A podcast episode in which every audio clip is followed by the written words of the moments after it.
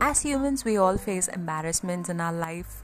Uh, it's nothing new. It's it's a everyday thing for some people. For some unlucky people it's like birthdays which comes once in a year for some people. And for some people it's like their periods. It comes once in a year.